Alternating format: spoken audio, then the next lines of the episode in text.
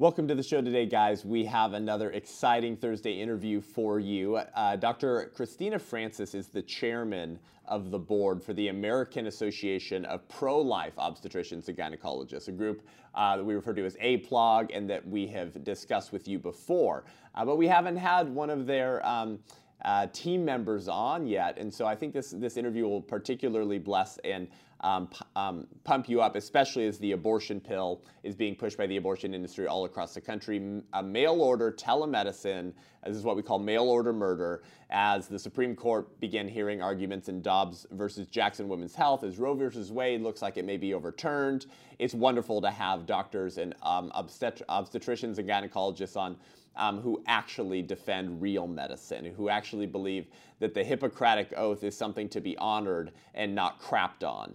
Um, APLOG encourages and equips medical practitioners to provide an evidence based rationale for defending the lives of both the pregnant mother and her unborn child, who are both patients because they're both human beings. And Dr. Christina Francis has worked tire- tirelessly on behalf of women and children in Romania, Burma, Kenya, Israel, and now back here in America, defending life, defending the least of these at a propitious moment in this country's history and for the pro life movement. Buckle up, you're in for a treat. I'm Seth Gruber, and this is Unaborted.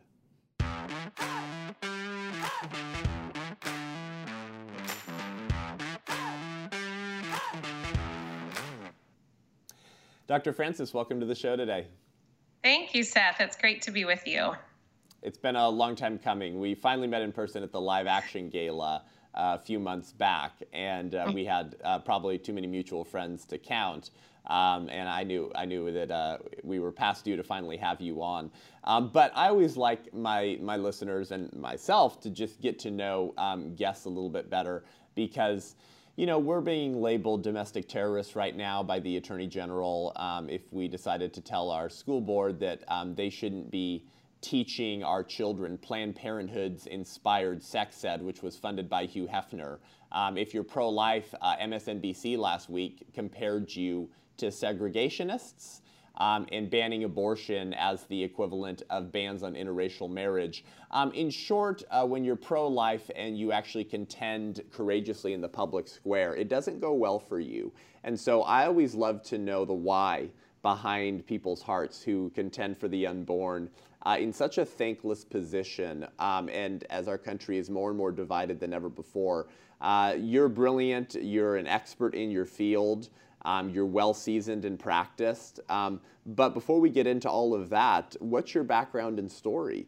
Uh, how did you become a doctor? How did God call you to that? Um, and then when did the plight of the unborn get laid on your heart?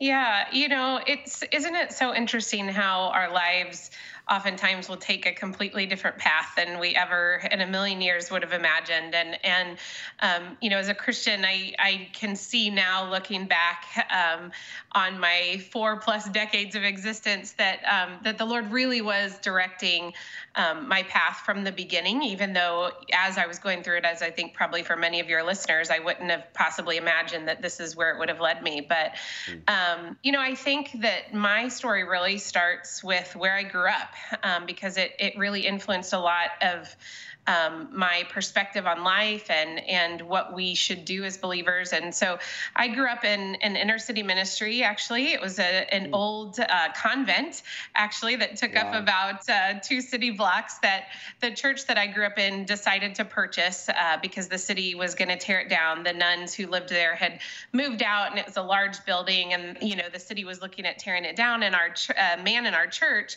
um, didn't want this beautiful historic hmm. building to be torn down. And so he bought it and gave it to the church and said, you know, either wow. you can sell it um, or you could turn it into an inner city ministry because it really sat right on the edge of, of the inner city in the town where I grew up. And so, um, so our church decided to do just that. And my parents decided to move in and be the caretakers as it was uh, renovated and then um, wow. helped run. My mom became the executive director and helped run many of their ministries uh, for about 20 years actually. So um, so that's where i grew up. I spent my thanksgivings um, working side by side with many other volunteers serving hot meals in uh, in the Life Center, which is what it was called, um, to people who didn't have any other place to be on Thanksgiving, and um, you know throughout the year, just saw my mom and my dad both pour their hearts into um, serving the Lord through serving others. And so, mm.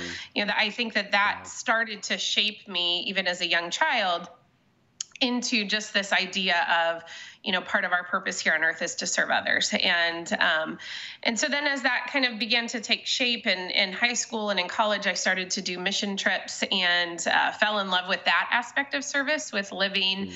in another culture experiencing god in another culture and experiencing life in another culture and um, and it was during one of those mission trips actually my first time in romania um, I was living in an orphanage and working with the children there. We had about 150 kids at that orphanage that we were working with, and um, it was during that time, that trip, that I that I felt like, okay, this is what I'm supposed to do with my life, and um, and I had already decided on medicine. Um, somewhat randomly, seemingly randomly. I'm sure that it wasn't now random, but um, you know, just because I enjoyed science and I enjoyed serving people, and it seemed to be a good way to combine those two loves. And so, yeah. um, and so that's you know what I thought that I was going to do with the rest of my life was I was going to be a medical missionary, and so that's really how I started orienting.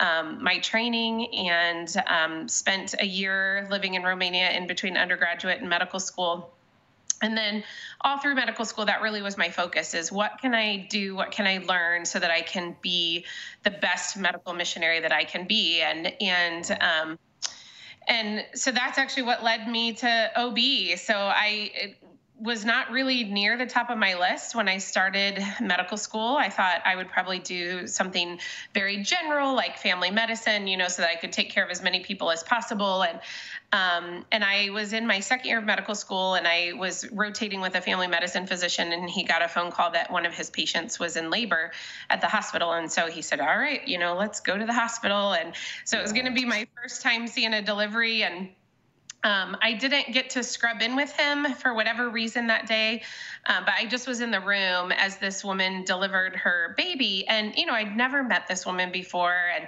um, but I just stood back and was just amazed at the miracle of childbirth. You know, um, I know you have children, you've experienced that, you know, as a as a husband and a father, and um, I just started crying because I thought it was one of the most beautiful things that I'd ever seen. And this yeah. older, seasoned labor and delivery nurse who I have wished so many times I could go back and find her. And, um, but she came up behind me and she whispered in my ear and she said, Oh, honey, if this makes you cry, you need to do this for a living and you know and i just thought i i love telling that story because one it, it really changed kind of the trajectory of my life at that point but um, but also just to encourage people that you know if if you feel that you should say something like that to someone you should say it you know if if that's, that's if right. you observe something like that because you don't know what sort of impact that might have on somebody's life. And so um, yeah so that's what got me started thinking about ob and and um, just loved being able to be a part of women and families lives um, during typically what is a very happy time in their life. Um, you know the specialty is normally very happy. Um, I count it a blessing to be able to do what I do. When it's sad, it's really, really sad, and um, and it's a very hard specialty when it's sad. But that in and of itself is its own unique blessing, I think, as a physician to be able to walk with a patient and her family um, through those very difficult times, and just that that sort of bond that you develop even even during those tragic times. So um, so that's what led me to OB and uh, started spending time overseas, you know, more time overseas, and then um, after residency, went to Kenya uh, with Samaritan's Purse with their post residency oh, yeah. program. Wow. Yeah, and spent a total of three years in Kenya. Um, but it was during that three year time span, I actually came back to the States uh, for a time to finish my board certification and all of these sort of hoops that you have to jump through um, to be a fully board certified yeah. OB. So came back to the States to do that. And it was while I was in the States um, that a good friend of mine was activated actually partially by one of our very dear mutual friends, Scott Klusendorf, um, and another yeah, yeah, yeah. Friend, Seth Drayer. Um, both were both were instrumental in activating her in the pro life movement. And um, so she had started listening to some of Scott's uh, talks and read his book, Case for Life. And um, she called me and she said, Christina, I need to talk to you. And I said, okay. And she said, Well, you're a woman and you're an OBGYN and you're a Christian and you say that you're pro life, but I don't think that you're doing enough about it. I think that you could be doing more. And hmm like, okay. and I, you know, yet another moment where the Lord used somebody to speak truth into my life. And um, even though I think in that moment I wasn't necessarily exactly ready to hear that one, but um, right. so but you know, but it really, she said, I, I just, I just listened to this guy. His name is Scott Klusendorf. He explained the pro-life position in yeah. a way I've heard before, and I, I at least want you to listen to it. And oh, by the way, I'm hosting um, Seth Drayer in my house, and so I want you to come and listen to his talk too. And then, you wow. know, and just listen to them and then see what you think. And so, um, so she sent me a CD of one of Scott's talks, and and it was life changing for me. You know, it was the first time I had grown up in a pro life home, and actually by this point in my life now, my mom had left that inner city ministry where I grew up, and she's now working for a Right to Life chapter, a large Right to Life oh, chapter awesome. in, in southwestern Indiana and you know so i had grown up pro-life and if you would have asked me i'd say yeah i'm pro-life. If you'd asked me why i could have said well you know because it's a human being and we don't end the lives of innocent human beings. You know i knew that aspect of it. But if someone would have really pushed me on the hard cases or um, you know to really explain why it is that the pro-life position makes sense especially apart from religion and yeah, um, yeah. using the bible I really would have floundered and I wouldn't have been able to defend that position. And so, I mean, you know, having worked with Scott extensively, um, you know, he just explained it in a way that I had never heard explained before. And it really was that appeal to logic and reason that really drew me in.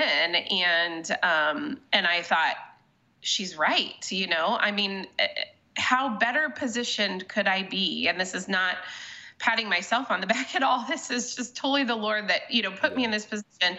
But how better position could I be as an OBGYN and a woman, you know, yeah, to, right. yeah, uh, to, defend the pro life position? And so, um, anyways, long story short, through a lot of um, arguing with God, which, if any of your listeners have been in a position where they've had to make a major life change, they probably understand that. But a lot of sort of um, arguing back and forth with God because I knew I knew what I was going to do with the rest of my life. I was going to live in yeah. Africa for the rest of my life, and you know, and um, anyways, I ended up back here in the states and and um, really under um, Scott's mentorship and then the mentorship of Mike Spencer as well.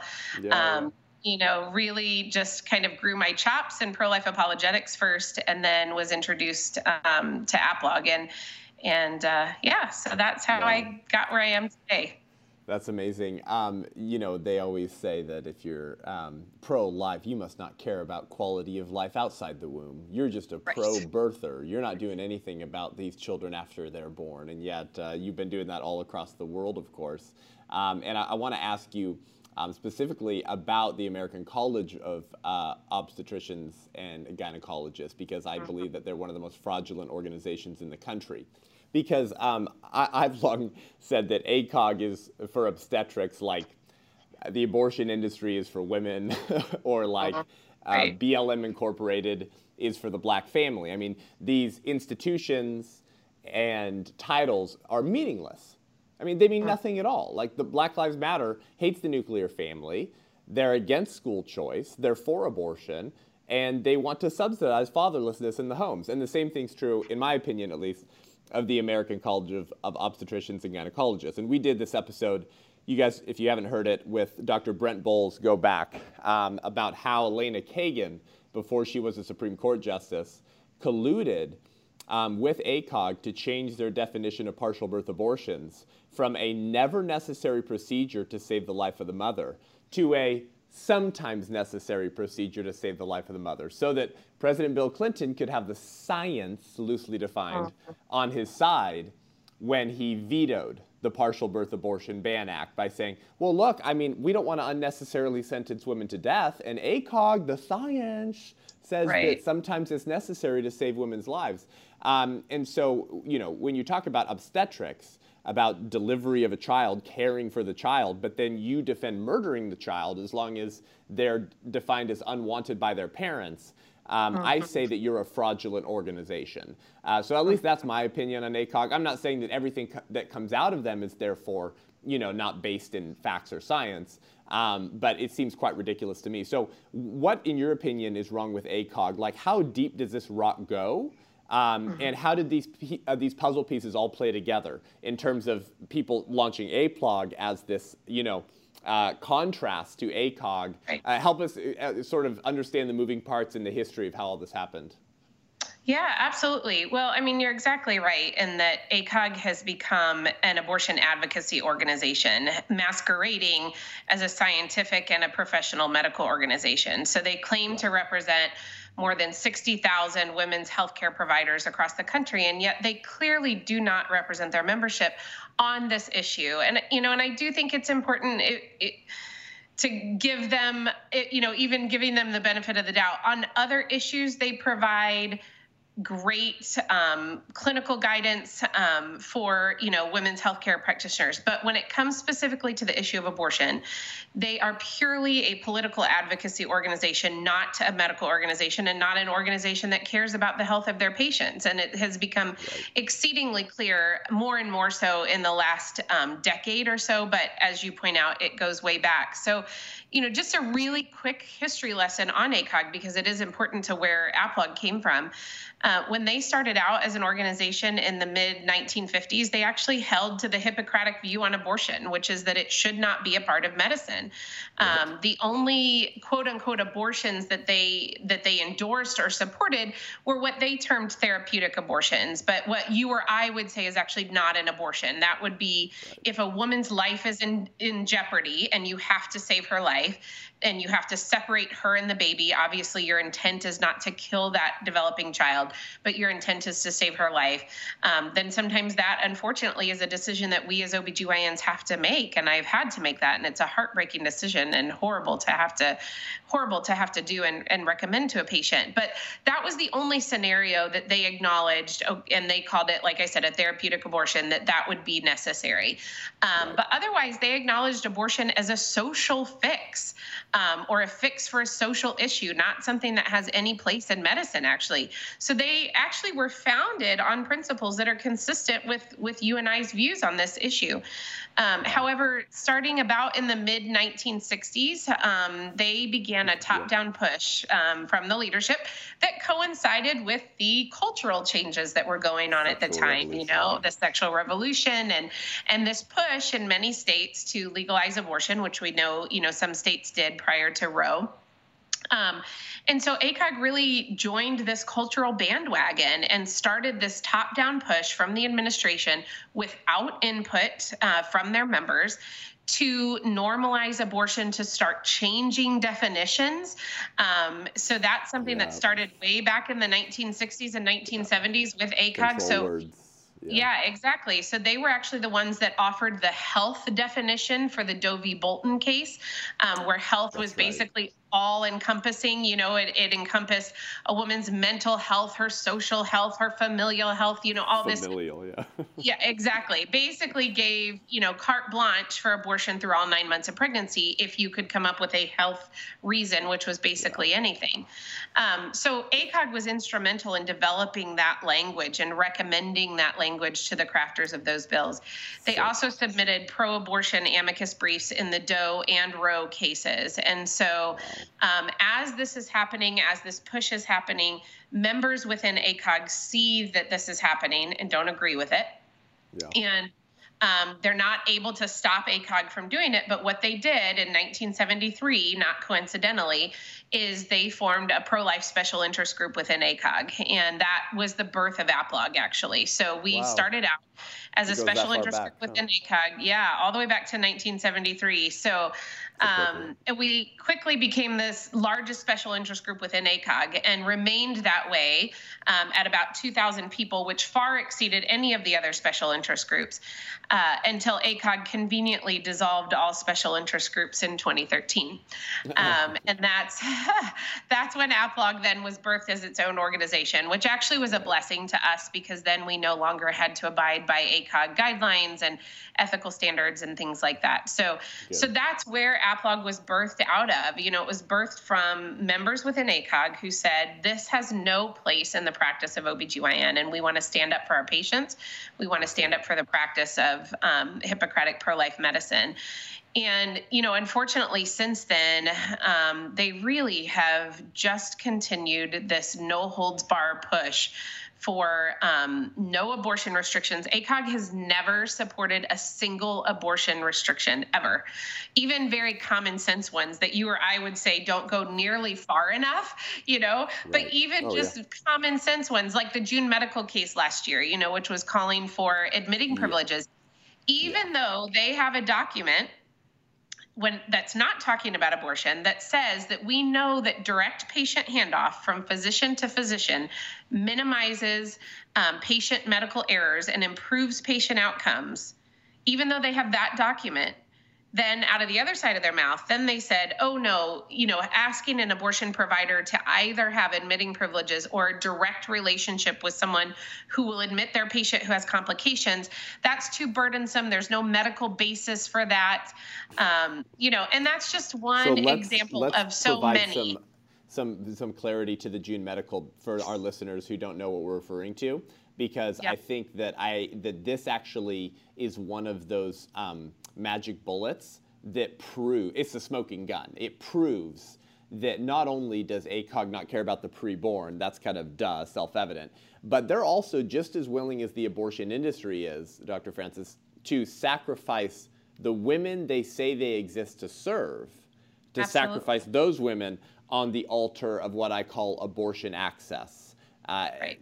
Through all nine months of pregnancy, as easy to get as possible. So the June medical uh, decision, which the Supreme Court let us down on, uh, mm-hmm. essentially said, and this was Louisiana, that um, that uh, abortion doctors had to have admitting privileges uh, at a local hospital. essentially, they had to meet all of the same medical requirements as any other ambulatory surgical center in the state of Louisiana because they claim abortion is healthcare and surgery. Well, if it's healthcare and it's surgery, why shouldn't it be beholden to all of the other health standards and surgical standards? Um, in, in the healthcare industry. So, so that's uh, I set it up now. Why don't you d- describe that a little bit more? Um, and, and, and ACOG's opposition to that bill, the abortion industry's opposition to that bill, and what that really tells us about their more sinister motives. Yeah, absolutely. So, like I said, this was a common sense bill. It was a bill that was authored by um, a Democratic state legislator, actually, and was passed with bipartisan support. Yeah, because it was so common sense, and it really it was only bringing abortion providers up to the standard of everybody else in the state. So, different from like the Hellerstedt case out of Texas, where it was putting this new requirement on abortion providers in Louisiana, every other physician who does outpatient surgeries has to have admitting privileges because we know if you have a patient, especially if you have a pregnant woman who's bleeding from her uterus that has an extremely higher um, volume of blood going to it than a non pregnant uterus does, time is of the essence if she's hemorrhaging, if you've perforated right. her uterus. And so, if you as the physician can take her directly from your ambulatory surgery center to the hospital and take care of her, you knock out a huge portion of time that is spent in transferring care and things like that. Plus, you know what happened because you're the one that did it to her. So, um, so that's what this that's what this uh, law in Louisiana was calling for. And again, it passed with bipartisan support. Of course, the abortion industry sued over it as they always do. Um, and part of the reason they sued was because they said that obtaining admitting privileges was too burdensome. Well, if you have a qualified physician, obtaining admitting privileges is not burdensome. I can tell you that because I have to reaffirm That's my right. admitting privileges every single year. That's and right. it is not That's difficult right. to do when you are applying for admitting privileges for something that you are qualified to do. Right.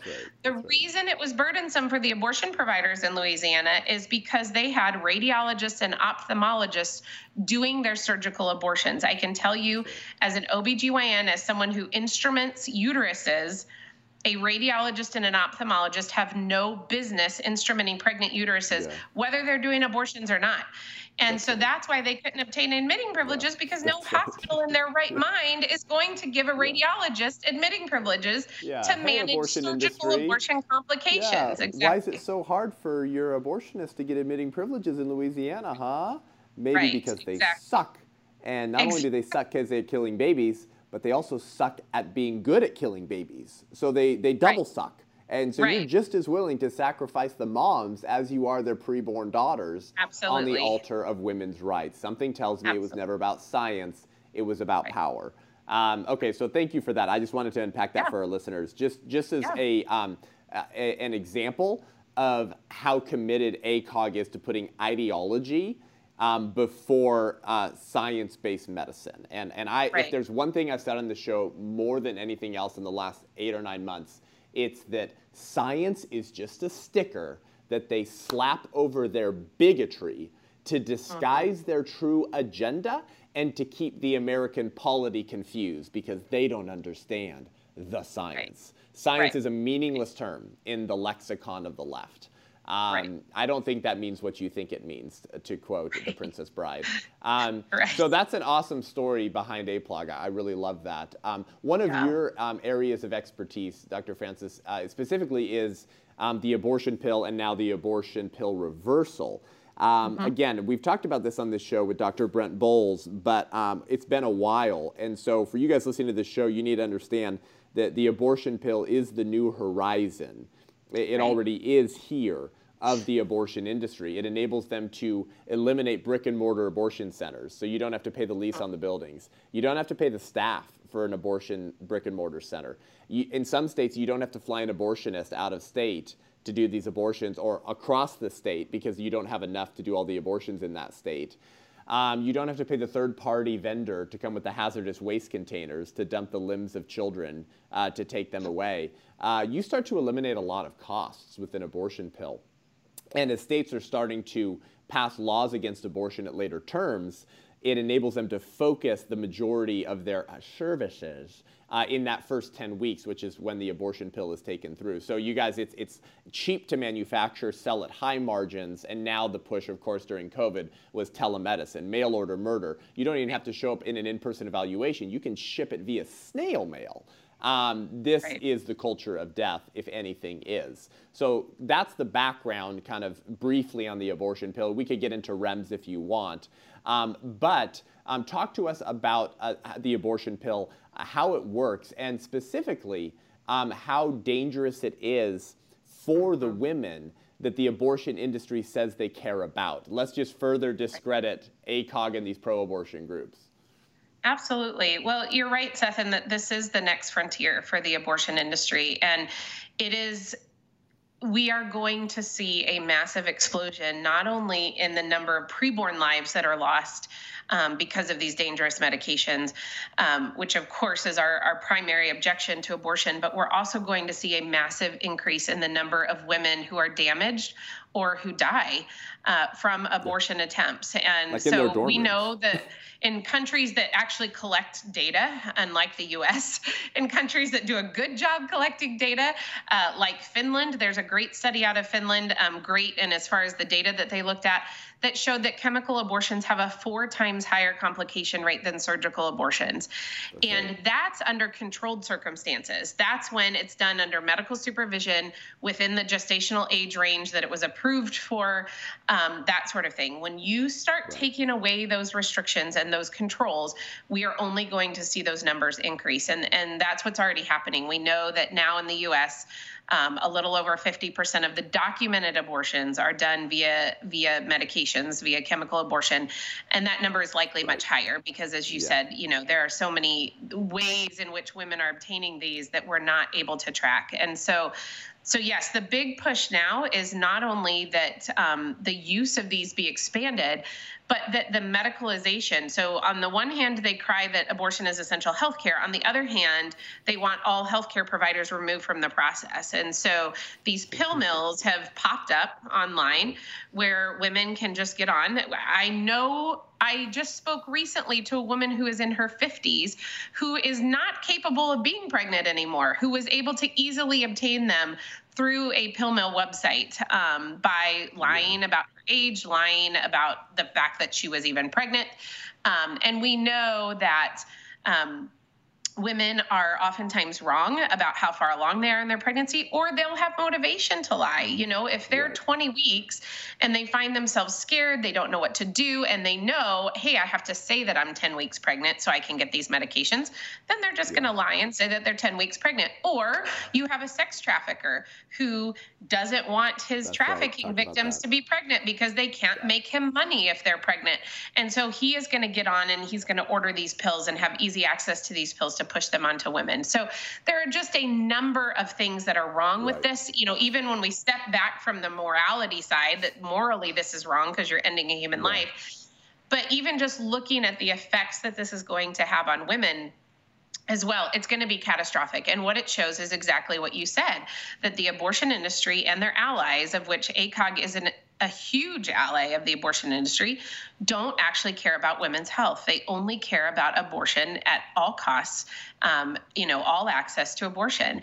And sure. this is proven by the um, by the fact that ACOG sued the FDA over the REMS, the restrictions that govern the use of Mifeprex so during the COVID that. pandemic. Yeah.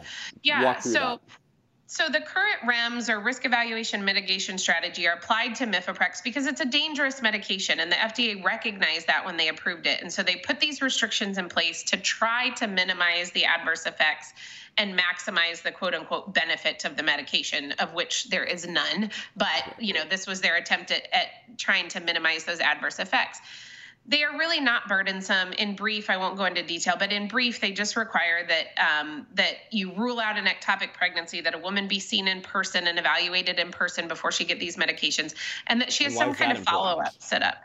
So that's important for two reasons. One, an ectopic pregnancy, which we know occurs in at least 2% of pregnancies in the US, and that's on the rise, is a legitimate cause of maternal mortality still in this country. Because if a right. if a pregnancy is growing outside of the uterus where it's supposed to be usually in the tube once it gets to a certain size it causes the tube to rupture and can cause life-threatening bleeding inside the woman's abdomen.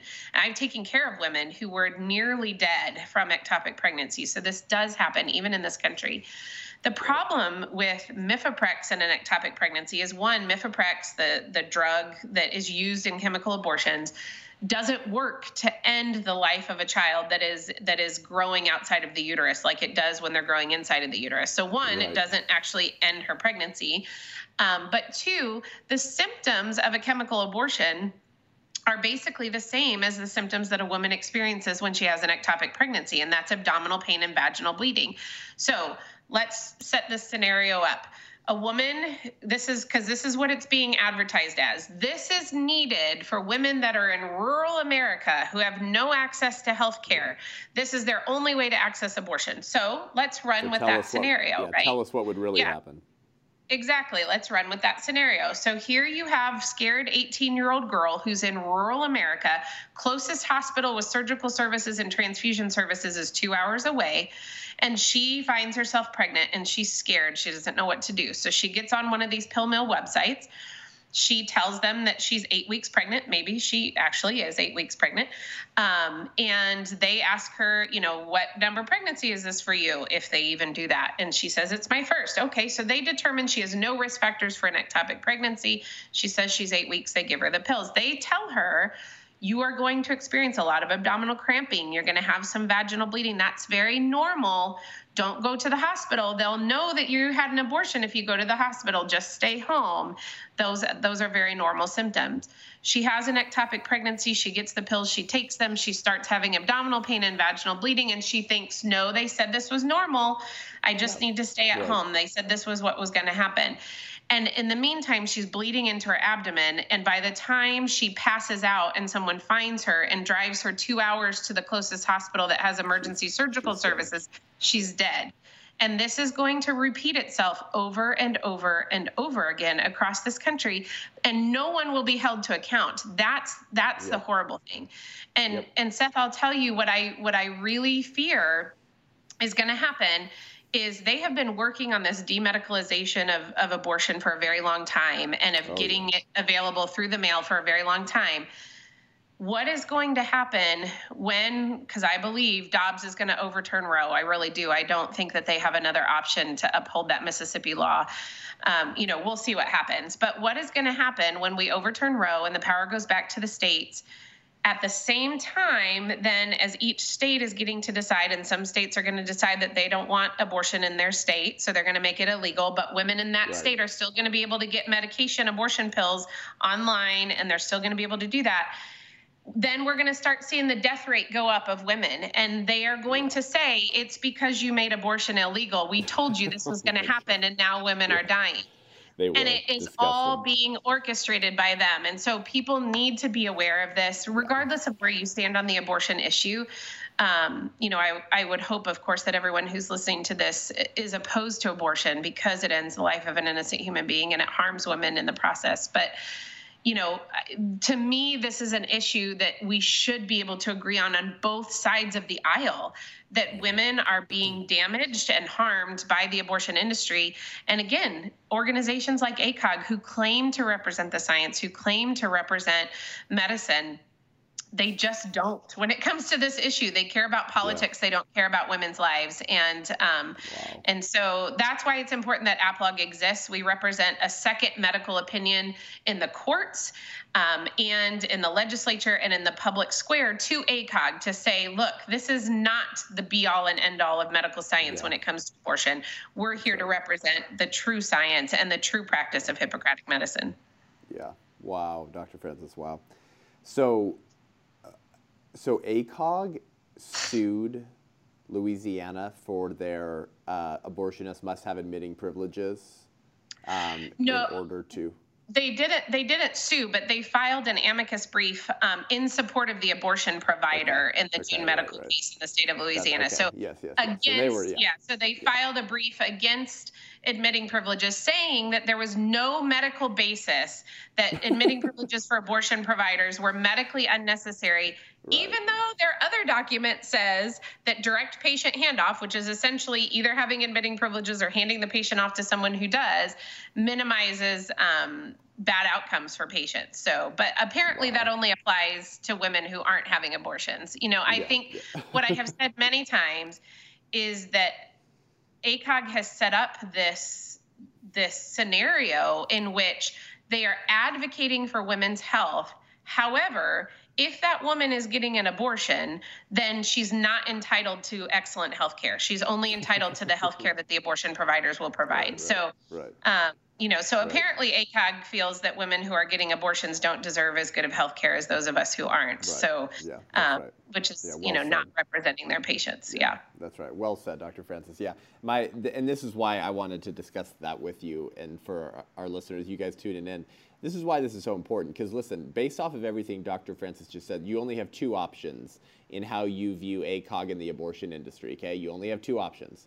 Either they are just that stupid um, so they, they, they only support abortion because, you know, they just they, they don't know the real studies and the real science and they don't know the percentage of women who will bleed out in their dorm rooms um, because of the um, abortion pill um, and the fact that we're not confirming gestational age so they're taking it way past the frame time frame it's supposed to be taken in and they just they just didn't know that would happen uh, listen uh, I'm, I respect these moral degenerates enough to assume that they're not that stupid. It would be very insulting for me to go with the first option that the right. abortion industry and ACOG are just have their heads that far up their own rectum that it's coming out their face again. Like I want to give them enough respect to assume that they're not that stupid, which only leaves you with your second option, right? Which is that right. they know everything and they don't care the women just become as much of a sacrificial lamb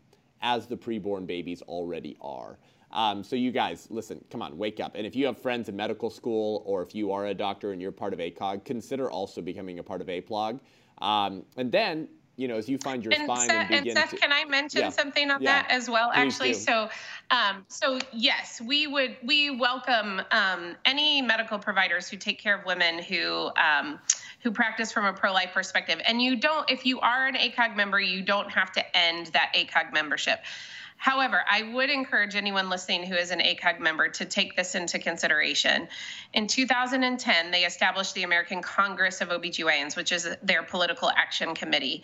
When you pay your dues to ACOG, a certain percentage of your dues, I think last time I looked, it was about 3% of your dues, go to finance their political action committee and you have no option so i when they did that i actually called them and said can i only pay for the american college just the educational portion? I don't support your political lobby. I don't want my money going to support it.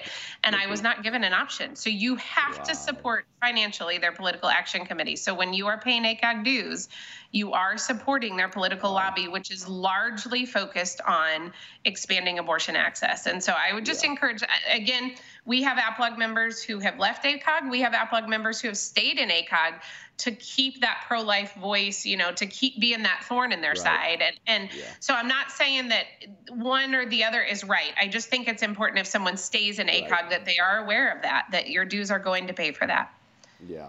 Wow, unreal. And now with the California Future of Abortion Council, which is over 40 organizations that have teamed up to ensure that California becomes a sanctuary state for lynching babies in the womb. Uh, one of the many, I believe, 45 different recommendations they have for California to make it a sanctuary state. Crazy. We just did an episode on this with Dr. Mark Newman. Uh, one of those is to ensure that future doctors who are being educated in California have to, have to, have to receive abortion training, not optional, because it's healthcare. Follow the science, um, and this is how committed they are to this. Um, one more point to fully discredit ACOG is just the disgusting organization that they are. According to a committee opinion from ACOG on dating pregnancies, up Right. to 50% of women will be wrong about their gestational age when relying only on recall of their last menstrual period. So Right. ACOG knows this. So they're Exactly. you te- you put this up with with how they live, how they act, how they um, push political ideologies and recommendations. The only takeaway that you can honestly come away with is ACOG is saying we are okay with 50% of women potentially dying or having sepsis because they have floating dead baby pieces left in their uterus because they took the abortion pill when their baby was too big to be properly killed and fleshed Right. out by the medication abortion. Uh, and so they also become sacrificial lambs. Uh, uh, just disgusting. So, uh, what is the abortion reversal pill then, Dr. Francis? How does it work um, and how successful is it? Because uh, in a second, we'll get to how the abortion industry actually says that the abortion Right. reversal pill is more dangerous to mom than the abortion pill itself. But firstly, what is the reversal pill? I haven't covered it in some time. How does it work and how successful is it? Yeah, absolutely. So if there if there is a silver lining in the fact that chemical abortions are on the rise, that silver lining is the fact that then if those women change their mind after taking the first of the two medications of a chemical abortion, they have the hope of, of potentially being able to save their child through abortion pill reversals. So this is an amazing protocol um, that has now been being used for close to 10 years, or right at about 10 years now, actually, um, that basically utilizes basic scientific principles um, of giving the very thing that Mifeprex, the chemical abortion drug, is meant to counteract. So um, Mifeprex binds to receptors for progesterone and blocks the action of that hormone.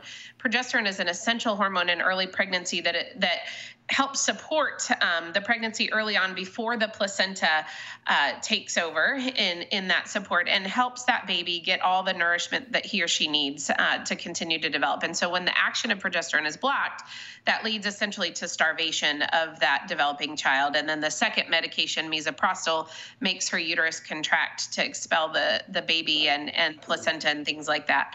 Um, so abortion pill reversal just uses large doses of progesterone, a, a hormone, natural progesterone that has been used in the first trimester of pregnancy for decades now. Um, you know, reproductive right. endocrinologists, infertility specialists use it in pretty much every one of their their patients' pregnancies, and has been used safely. The American Society wow. for Reproductive Medicine clearly states that natural progesterone is safe for use in the first trimester of pregnancy. And basically, wow. you flood the woman's system with progesterone to compete with Mifeprex um, yeah. to be able to bind to those receptors. And so again, it utilizes basic scientific principles that if you go back to, you know, your biochem class 101, you learned about some of these principles that are utilized in abortion pill reversal. And the studies wow. that we have thus far um, are pretty amazing. There's more than 2,500 babies that are alive today because of abortion pill reversal that wouldn't be um, had their moms not been able to access this life saving treatment. And um, the data that we have collected so far shows about a 70% success rate. So it's not 100% but it's 70%. And if you compare that to when they were developing Mifeprex, and they looked at you know what happens in the women who take mifeprex but then don't take the second medication um, right the women that had ongoing viable pregnancies was only about 23%. So you mm. take 70%, compare that to 23%, that's a pretty good success rate. And that's a lot of mamas that are saved the trauma of the wow. regret of an abortion and a lot of babies whose lives have been saved through abortion pill reversal. So it's life saving. Yeah and um, you know, it really shouldn't matter as a physician where you stand on the issue of abortion, right? If you're if you're pro-choice, if you're all about giving women their options and their choices, she, why wouldn't you? Right, exactly. Why wouldn't you want to offer this to women who um, who change their mind? Because it's dangerous, Dr. Francis. Right. It's actually very dangerous, don't you know? I have a study over here that says that if a woman takes the abortion reversal pill regimen after she's already started mifeprex or mifepristone, um, she's actually more likely to die and be harmed in the process. So I'm just trying to follow the science, Dr. Francis. It's not about being pro choice or pro life, it's just that I don't want to harm women further. Uh, what is this based on and why um, is it full of BS? Yes. Well, once again, our friends at ACOG have done a very good job of promoting faulty science and um, lying about the science that's actually out there. Um, so I will go over this briefly, but I do want to make sure that I mention to your viewers that um, we go into this much more in depth on our website. Um, you can go to aaplog.org slash APR. And we've got a great video there that busts a lot of these myths. And one of the myths is that this Creinin study um, by notorious abortionist Mitchell Creinin, who also, oh, by the way, is a that's right, who also, by the way, is a paid consultant for Danco, the company that produces Mifeprex. I can't imagine what sort of financial conflict of interest that might represent. Um, wow. This is the only study that the abortion industry can quote um, mm-hmm. to supposedly refute APR. But the interesting thing is, it's the only one they quote. But if you actually look at the data, it actually set, shows that APR works and that it's not dangerous. But they completely flip the narrative around. So, just very briefly, um, yeah. what it was is it was a the reason it's quoted is because it was a randomized controlled trial. Which you know, if anybody looks at medical studies, you'll know that's kind of the gold standard of medical studies. And so, what they did was they took women who wanted to have abortions and they randomized them to two different groups. One group started the chemical abortion process and only took the mifepristone and then nothing else. They took a placebo afterwards. Um, and then the other group took mifepristone and then they took progesterone. So they were mimicking the um, abortion pill reversal regimen. Right. What they found, they stopped the study early, supposedly because of safety concerns with abortion pill reversal. Why they actually stopped it was because their study was starting to show that medication abortions are dangerous and lead to high hemorrhage rates, and they didn't want to confirm that. And so right. they stopped the study early. But when they stopped it, they had 10 women, five in each group, that were eligible for analysis. What they found was that in the group who took progesterone, Four out of five of those women, so 80%, had ongoing pregnancies two weeks later. So the progesterone worked to save their babies um, 80% of the time. The one patient who it didn't work on did present to the emergency room for heavy bleeding, but she was found to be completing her abortion. She did not require any further treatment. She didn't require a blood transfusion, nothing. She completed her abortion and she went home. So that's in the progesterone group. So you had one person that went to the ER, you had four women who had ongoing pregnancies two weeks later. In the placebo group, only two of those women, so only 40% of women, had ongoing pregnancies two weeks later. Two of the other women actually came, went to the ER for heavy vaginal bleeding. Both had to have emergency surgeries to complete their abortions, and one of them also had to have a blood transfusion. So it had twice the complication rates if they didn't take progesterone. So this was just due to the medication abortion. Um, and both of them required emergency surgical services, which, again, if a woman is two hours away from the closest hospital that has these yeah. services, she's going to be in a world of hurt. So it showed one that APR works. Twice as many women in the progesterone group had ongoing pregnancies as in the placebo group. And wow. it actually showed that medication abortions are more dangerous than taking progesterone um, to try and save your pregnancy. Wow. So it showed the exact opposite of what they claim. And this is so easy to see. Like, you know, sometimes I read medical studies or, or scientific studies, and they're kind of hard to really pull the data sure. out of and yeah. figure out what they actually showed. This one is not. it's yeah. very easy to read. So any physician who is especially a practicing OB, who claims that this study actually shows what Creinin says that it shows and what ACOG says that it shows, is clearly lying. Yeah. Um, it's not because they don't understand the study; it's because they're they're lying about abortion pill reversal. So this is the only study that ACOG hangs its hat on to say that um, APR is junk science and that it's dangerous for women and that we should not be quote unquote experimenting on women by using abortion pill reversal. And yet, another example of how ACOG speaks out of both sides of their mouths. In their same document about medication abortion, where they say that abortion pill reversal is junk science, it doesn't, you know, there's nothing to support its use. In fact, the Creinin study shows that it's dangerous. Right. If you look later in that same document under the section where they talk about providing contraception at the time of a medication abortion and whether or not you can, they specifically caution against giving Depo-Provera, which is a different kind of progesterone than what's used in abortion pill reversal, but it is a, a cousin of natural progesterone. They specifically caution against d- giving Depo-Provera at the same time because it will, and I quote, increase the risk of ongoing pregnancy. So they acknowledge that progesterones counteract the effects of Mifeprex. That's right. That's um, right. But That's right. yeah, Dr. Dr. Boles made that point yeah, yeah, Dr. Brent Boles made that point a while back. I, would forgotten about that. Thank you for reminding our listeners of that. Yeah. So, in other words, in short, uh, ACOG has previously written that, oh, but this alternative form of progesterone you shouldn't use if you're uh, if you're on contraception or pursuing an abortion because it, then it might uh, increase the likelihood of a continued pregnancy. Uh, right. right. right. That's that's our whole point with the safety progesterone right. as used to counteract the effects of Mifeprex. Wow. Um, anyway, I don't know how many times we have to rattle the minds of the American public to get them to realize, and the church, that this was never about science. Um, and it, that has become abundantly clear in the last 18 or 19 months.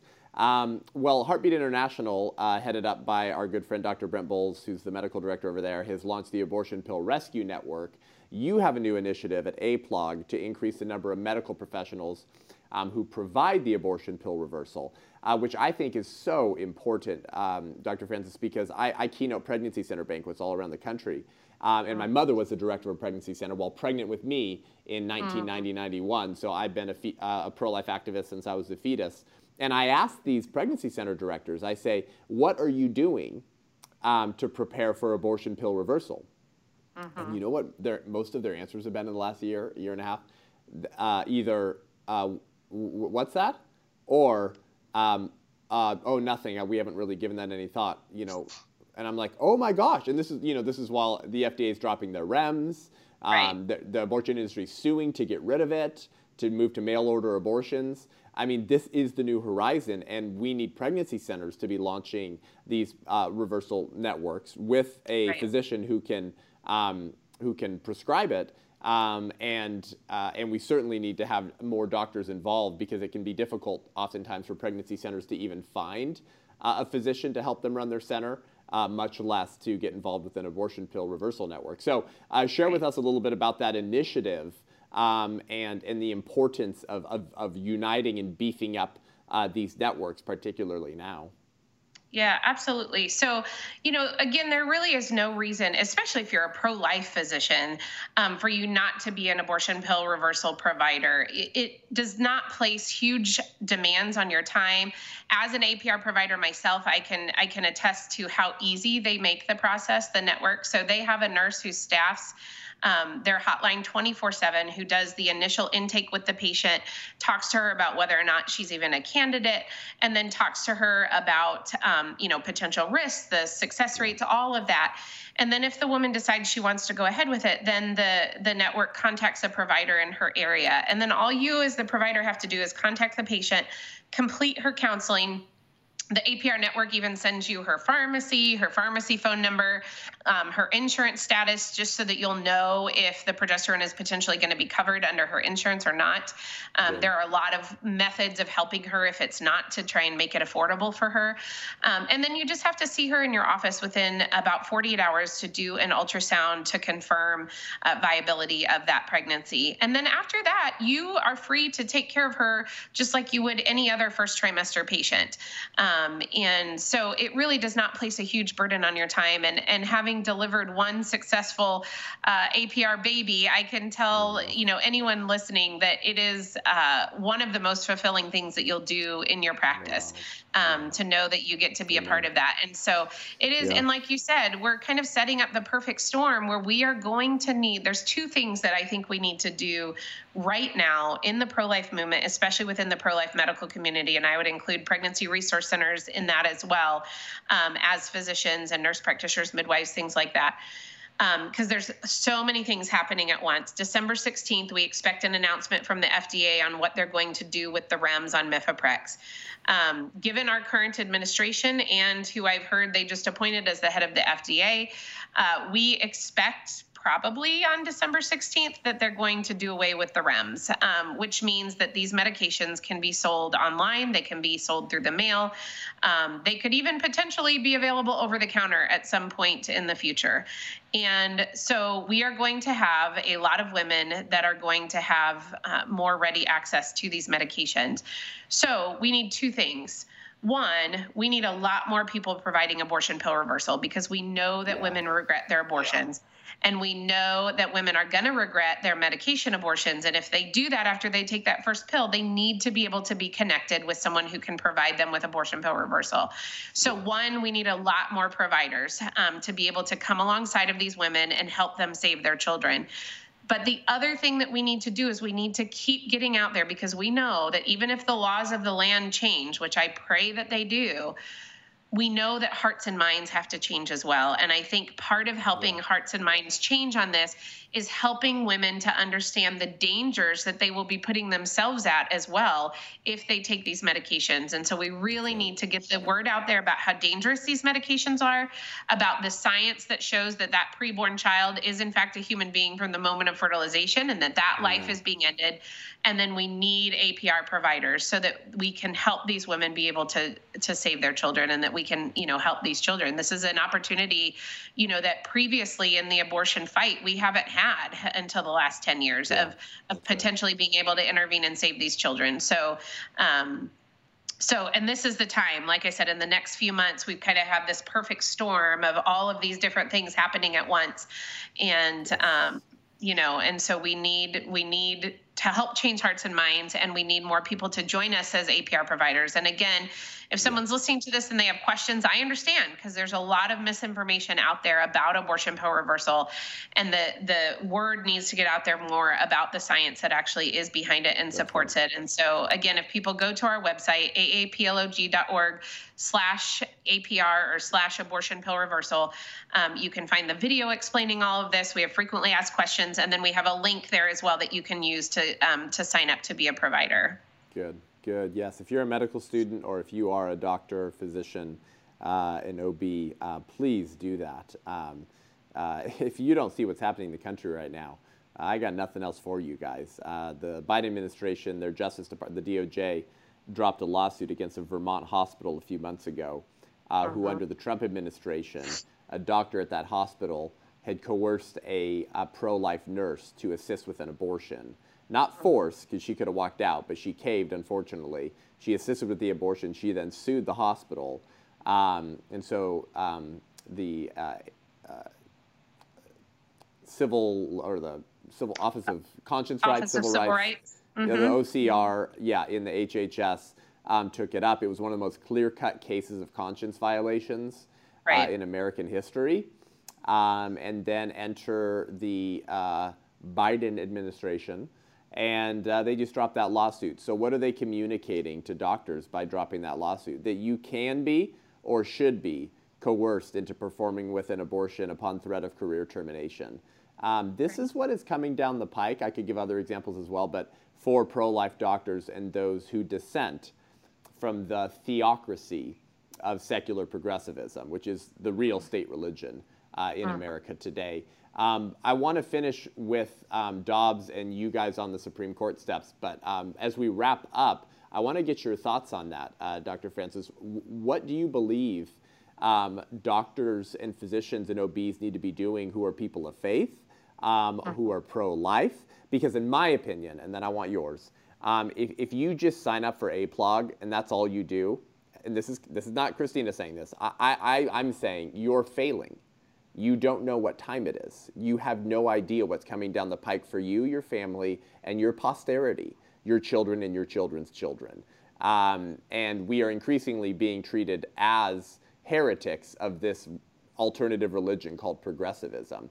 So, um, what what reasonably can doctors and uh, physicians and OBs do who are pro-life beyond just becoming a member at APLOG? I mean, like we see the the, the attacks being ramped up against people like them.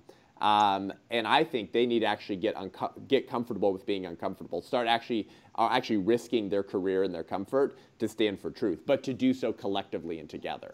Um, but what are your thoughts on that? Because this is unprecedented. You're right. And you know, you bring up a very good point. You just shared about the case of, you know, the nurse in Vermont that the DOJ dropped that that lawsuit. And many people don't realize that as medical professionals, we actually can't sue on our own behalf for conscience violation. Our only currently our only recourse is through the Office of Civil Rights under HHS, which is currently under the leadership of Xavier Becerra. So we have no Yeah. one in the One federal of the government who's defending politicians. Exactly, exactly. So we have no one currently in the federal government who's defending our conscience rights. And so that's why it is so important that APLOG exists and why people, first of all, join us. And, and I, you know, I fully recognize, so I'm very blessed. I practice in somewhat of a bubble in the state of Indiana. You know, we have very friendly conscience laws and, and abortion laws and things like that. And um, but I understand that my friends and colleagues who are practicing in New York State or California are practicing in a much different environment where they legitimately will they legitimately can't list themselves publicly on our website because they will face losing their jobs if they do. Um, however, at the very least, I would say, and I agree with you, Seth. I think this is merely a starting point, not an ending point. At the Yeah. very least, join us at Aplog because we're going, we're David going up against Goliath. Um, ACOG has 60 plus thousand members. Aplog is at, at about 7,000 right now. So we need numbers. And so if that's all you can do, it's still something. You're adding to our numbers. And so we can use that strength in numbers when we represent you in the courts. Um, Yeah. However, and the other thing that that gets you, though, is it gets you this community of other physicians, other healthcare providers who know, like you do, that abortion isn't healthcare, that it's bad for both of our patients. And I know that so many people know that they're just afraid to speak up. And so we just, I always, you know, we are a voice for the voiceless in so many ways. The ultimate voiceless are our preborn patients, um, followed sort of shortly thereafter by our born patients. But, you know, I think the other voiceless that we represent are the pro-life medical professionals that are practicing in really malignant Right. environments and maybe they can't be their own voice um, but we can be that voice for you and um, you know my hope would be that eventually we can give you the scientific evidence and the data and the courage that you need to then continue to be a voice you know publicly. But even if you can't and it, but i would agree with you. I think joining aplog is a starting point. It's not an ending point.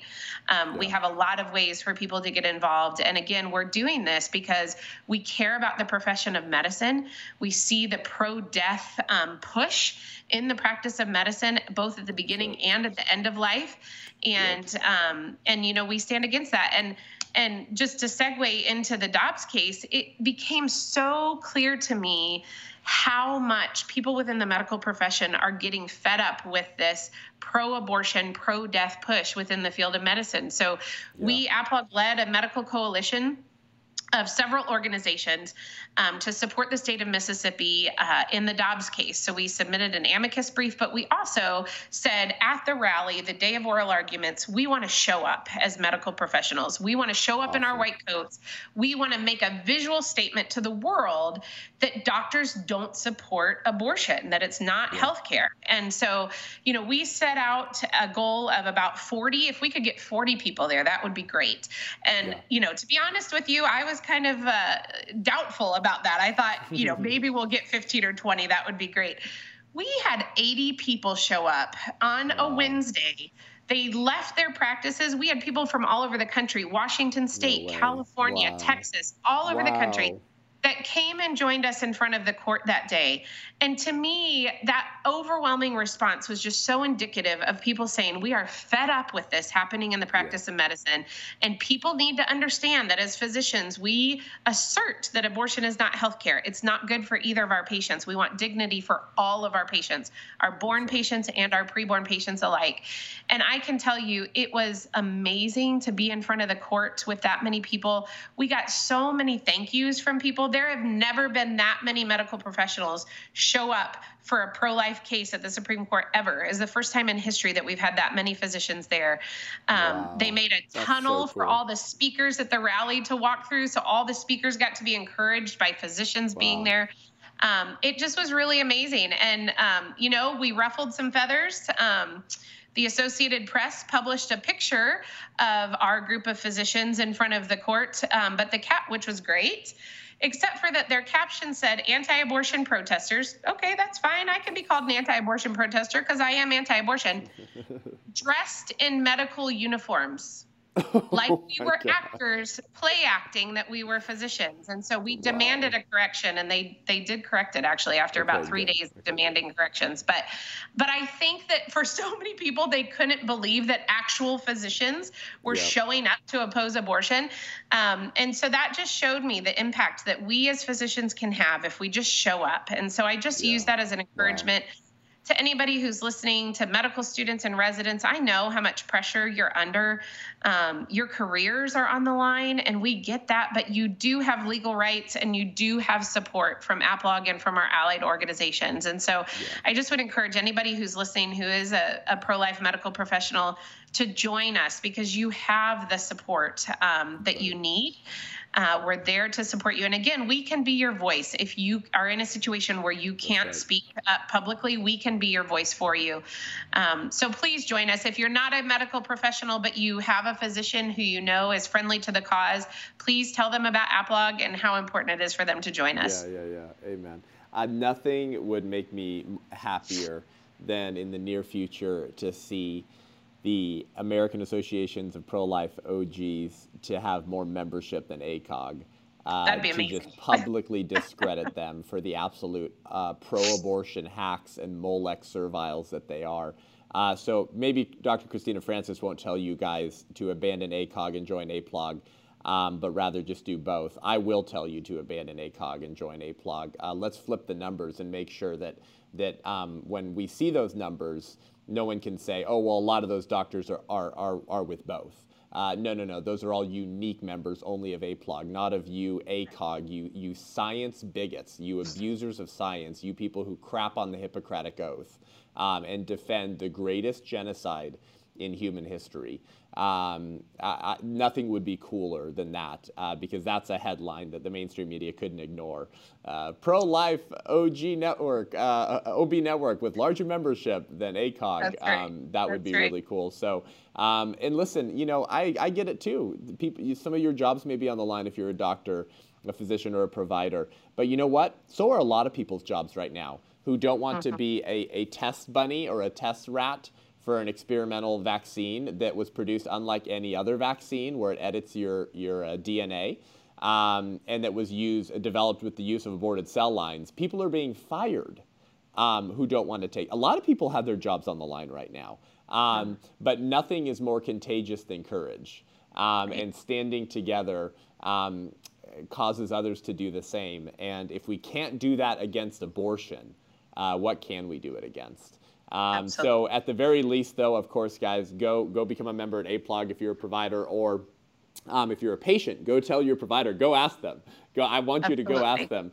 Do you um, perform or refer for abortions? And if, if, if it's yes to either of those questions, find a new doctor. Um, write them a review so everyone knows that they kill babies or refer for it, and make sure that none of your friends see that doctor. Um, and we, as the people, need to begin asserting our political will in the public square once again to make that shift culturally. So, uh, Dr. Christina, uh, beyond APLOG, where can people um, connect with you to learn more? Yeah, absolutely. So um, they can follow me on Facebook at Dr. Francis for Life, um, or again on our website at aaplog.org, um, or also my email is uh, Christina at aplog.org, and, and people are certainly welcome to reach out that way as well. And you're a speaker too, right? You have a website, people can book you. I, I am a speaker, yeah. At APLOG, we offer um, many of our board members have expertise on different issues, and so we're always happy to come and speak to groups that are interested in discussing um, sort of the medical and scientific side of the pro life movement. So, yeah, Good. very happy to do that. So, please reach out if anybody would like to Wonderful. schedule one of us to come and speak. Yeah, yes, any one of you guys would be a wonderful contribution to a school um, high schools, homeschool groups, colleges, Christian colleges who need to find their spine once again. Um, anyone from APLOG, including, of course, the chairman of the board, uh, Dr. Christina Francis. Thank you for joining us today. Thank you for having me, Seth. Yeah, we'll see you soon. Thank you guys for joining the show today. Hope you enjoyed that. That was packed full of content, facts, uh, which, as our friend, of course, Ben Shapiro says, don't care about your feelings. And our politics are being run increasingly by feelings and not facts, by people who put ideology before science based medicine, which means they put ideology before people the preborn people that they murder and their parents and certainly their mothers. Um, if uh, this hasn't disturbed and shaken you, I've got nothing else for you. Uh, you are dead inside, and I will pray for you. Um, but I know that you guys who listen to this show, you're moved, you're infuriated by what you see. Uh, we want to encourage you and equip you to stand in this moment. Um, so send this to your doctor, to your friends who are doctors, are about to become doctors, and if you are a doctor, uh, join APLOG. And I'd love to see a little shift in those numbers uh, here soon as well. Thank you guys for tuning in today. If you want to engage with me online, head on over to Facebook, Instagram, or my website, sethgruber.com, S E T H G R U B as in baby boy E R.com to sign up for my newsletter, to see my speaking schedule, which is filling up quickly for 2022, or to book me for an event um, soon. Uh, if you enjoy this show, leave us a rating and review. It really helps us reach more people. We're quickly becoming one of the largest pro life podcasts in the world, and uh, we want more people to see the show show up on the ratings um, as they're seeking for truth and facts. Uh, do that for us. We really appreciate it. Until next week, I'm Seth Gruber, and this is Unaborted.